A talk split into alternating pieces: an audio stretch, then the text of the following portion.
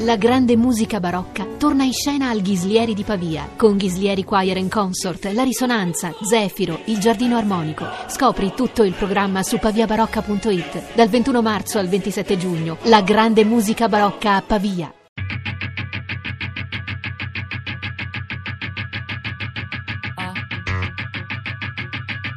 Tre soldi. Pronto? Prima pagina? Di Jonathan Zenti.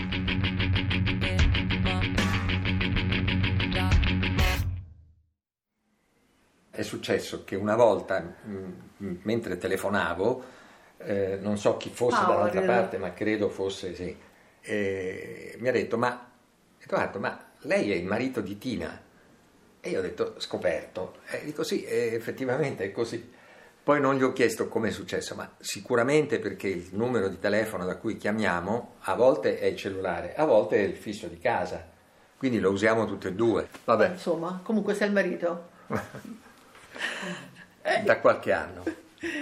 Prima pagina è nato in un momento in cui l'Italia era eccezionalmente ricca di cose, secondo me, perché nasceva Repubblica, nasceva TG2, nascevano le grandi contestazioni, c'era stata la legge sul divorzio, altre cose, quindi un grande movimento. Prima pagina aveva dato già le prime pillole di quello che non c'era, cioè che effettivamente qualcosa mutava, però in modo gattopardesco, perché tutto rimanesse immutato forse. È inutile che guardi il caffè che sta uscendo da solo. Prendiamo le tazzine pure, le tazzine. Ah, eccole là. E insomma, Vedete perché non trovo le tazzine da caffè? Ma perché Tina sono qua? prende il caffè in tazze grandi, perché Ma che ti importa? una volta al giorno. ma le tazze grandi o quelle piccole? Il liquore va alla tazzina piccola, quella grande. Io... caffè, ecco. Quanto litighiamo su questo, sul piccolo e grande? Per me tutto va bene. Cioè, i tappi, i bicchieri. I tappi e il succo, questo qua. Cioè, succo. Ma, mh, direi che molto spesso l'iniziativa la prende, la prende Tina. Pronto, buongiorno. Buongiorno, mi sente? Sì, certo, lo sento. Buongiorno, mi chiamo Tina, chiamo da Roma. È lei che è più attenta a reagire soprattutto e quindi o ci sono degli argomenti che noi vogliamo raccontare, vogliamo spiegare, Vorrei parlare del, del caso del biotestamento. Il suo nome, Lei- per cortesia? Il mio nome è Edoardo, telefono da Roma. Oppure ci sono delle, chiamiamole così, provocazioni che vengono dalla redazione, quindi dal giornalista che conduce la trasmissione, Pronto? Pronto, buongiorno, sono Edoardo. che mh, a volte irrita un po', per esempio. Eh, volevo mh, compiacermi per eh, la notizia che lei ha dato in apertura, e cioè Laura Pausini in testa in questo assurdo sondaggio eh, della televisione. E dico, meno male, meno male che Laura Pausini e non c'è anche di peggio. Io mi permetto di contestare questo giudizio perché io sarei allora per Lucio Battisti.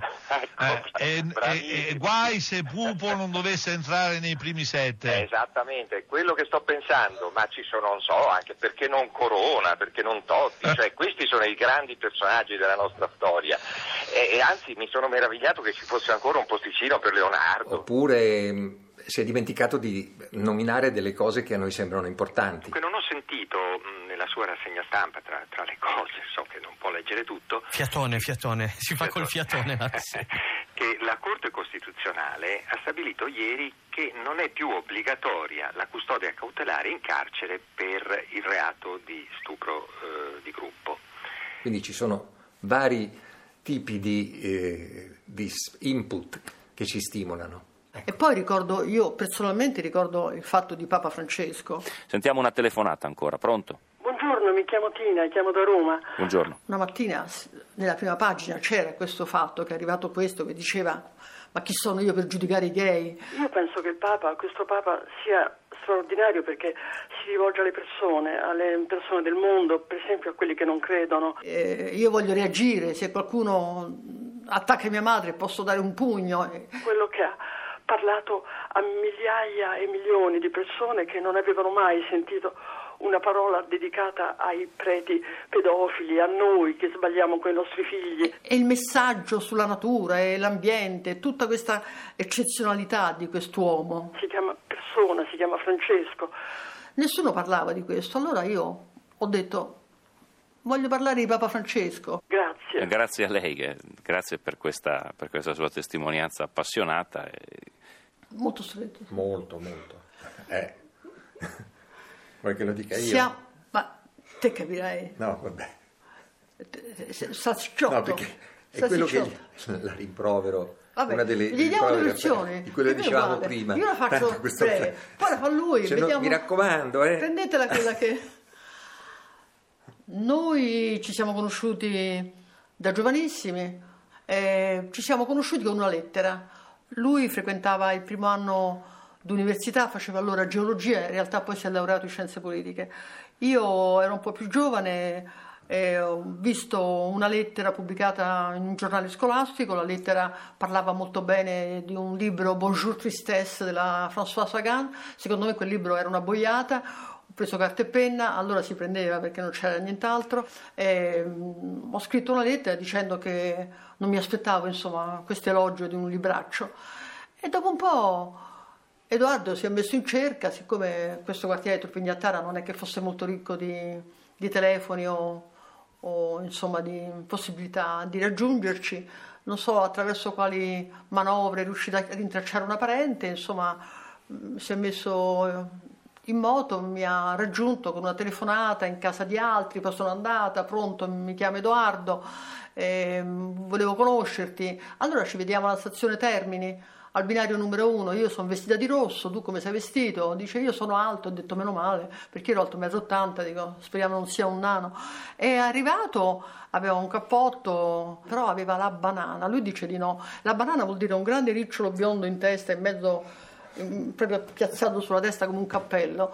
Ho detto accidenti, è pure bello, però insomma non mi pare il caso. E ci siamo subito ha detto ciao come stai e poi abbandonati subito poi ci siamo ritelefonati dopo un po' e a un certo punto una sera di Capodanno credo che lui non avesse trovato niente di meglio ha chiamato me per andare a una festa e là ci siamo un po' scoperti ora te la racconta lui se la racconta me. cosa c'era in questa lettera che ti ha colpito?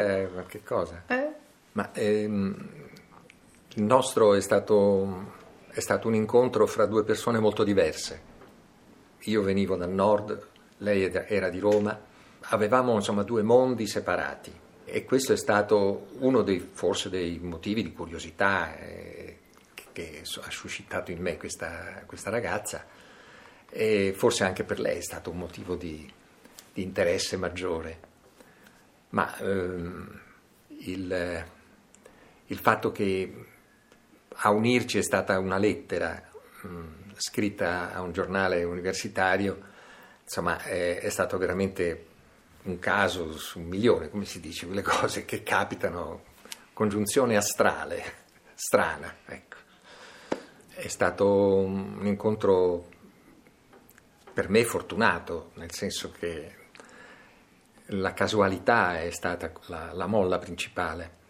E poi abbiamo avuto, un, diciamo, quello che io potrei chiamare un grande amore, che dura da decenni. Le circostanze sono state strane, ma poi tutto il resto è stato abbastanza normale, insomma.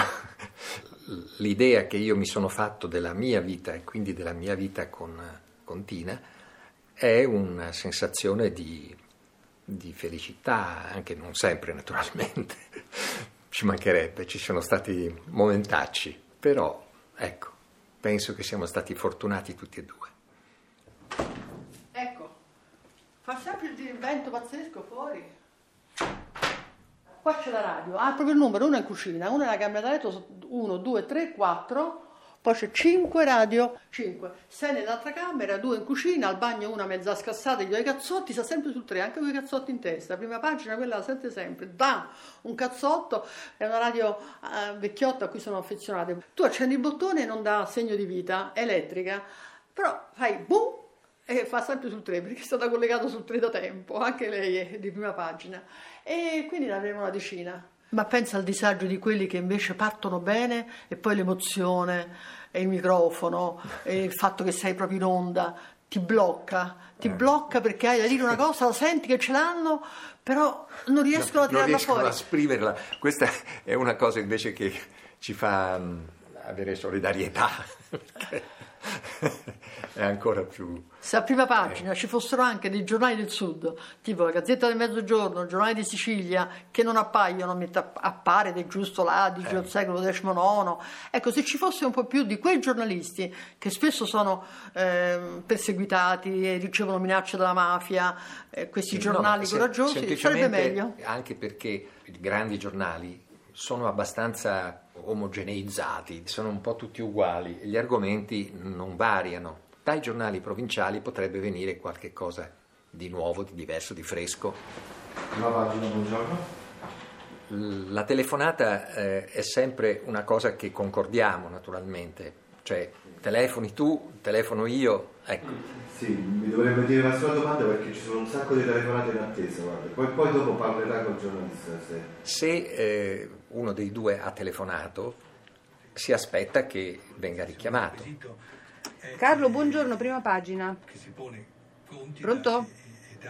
Eh, oh, adesso la sento bene. Allora, eh, mi sintetizza il suo intervento, per favore? Lei si aggancia a qualche argomento che è stato letto in rassegna? Quando viene richiamato, di solito mh, l'altro va nell'altra stanza ad ascoltare la radio, perché a quel punto la, la radio eh, uno si isola eh, con il telefono e l'altro deve poter ascoltare, ecco, quindi ci dividiamo. Allora, lei è il primo, va in onda adesso, eh, rimanga lì, non attacchi. Spenga la radio, spenga la radio. Sulla 1 Carlo. Eh, in- di solito la telefonata viene un po' preparata, cioè quando abbiamo deciso di, di fare questa telefonata diamo un'occhiata, verifichiamo le cose che vogliamo dire, quindi magari accendiamo internet e, e diamo un'occhiata eh, se, se quello che diciamo è proprio esatto, insomma cerchiamo di controllare e di, e di non dire sciocchezze, questo sì, e questo lo, lo facciamo in due, cioè se uno sta al telefono quell'altro ecco, fa perché al telefono nel senso che quando si chiama poi bisogna aspettare a volte anche dieci minuti, un quarto d'ora prima di prendere la linea, no? Quindi c'è tempo per, per fare queste cose. Consideriamo a volte anche il fatto che uno magari è intervenuto un mese prima e che allora è meglio lasciare un po' di spazio e che è meglio che chiami gli altri. Siamo due, due complici. Pronto? Pronto, buongiorno, mi chiamo Tina, sono di Roma. Oh, Stamattina ho proprio eh, rabbia e si tratta della Fontana di Trevi. È una banda organizzata rastrellava alle 6-7 del mattino i soldi della fontana. Questi soldi dovrebbero andare alla Caritas. Io ricordo quando un turista scrisse e fece male nella torre di Pisa il suo nome, il governo giapponese ci chiese scusa. Una cosa eh, valida sarebbe quella di proibire che si rubino questi soldi e questa banda che agisce tutti i giorni Certo. venga fermata e Sì, che non sì. si facciano i vigili, e, e, non diano immagini di mobilità e di Certo. quasi di No, no, no, complicità. no, un questo- appello no, no. perché finisca Allora, questo degrado. Capisco, eh, giustifico- capisco il suo appello, eh, la sua rabbia. eh, mh, Ci sono i commenti quando l'altro interviene Sì, a prima sì, come pagina? no, come no. Sempre, commentiamo, guarda che mh, sei stata un po' troppo lunga, oppure potevi quella parte lì, non l'hai detta bene, non era chiara.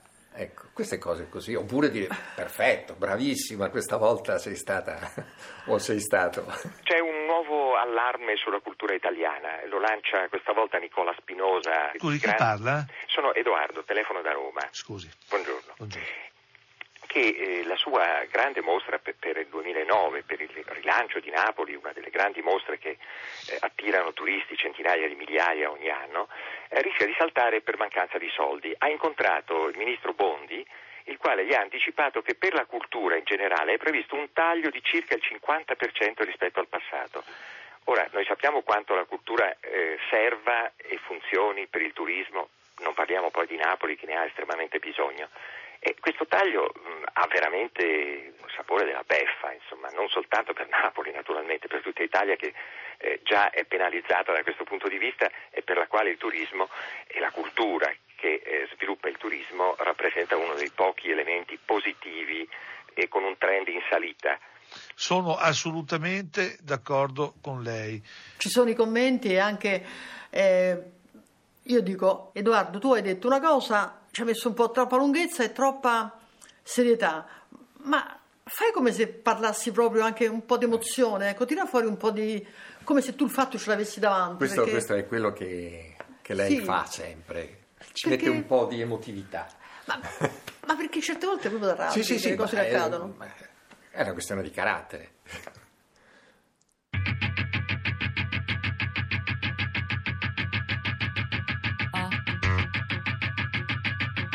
Pronto? Prima pagina? Di Jonathan Zenti. Tre soldi è un programma a cura di Fabiana Carobolante, Daria Corrias, Ornella Bellucci, Elisabetta Parisi e Lorenzo Pavolini. Podcast su tresoldi.rai.it.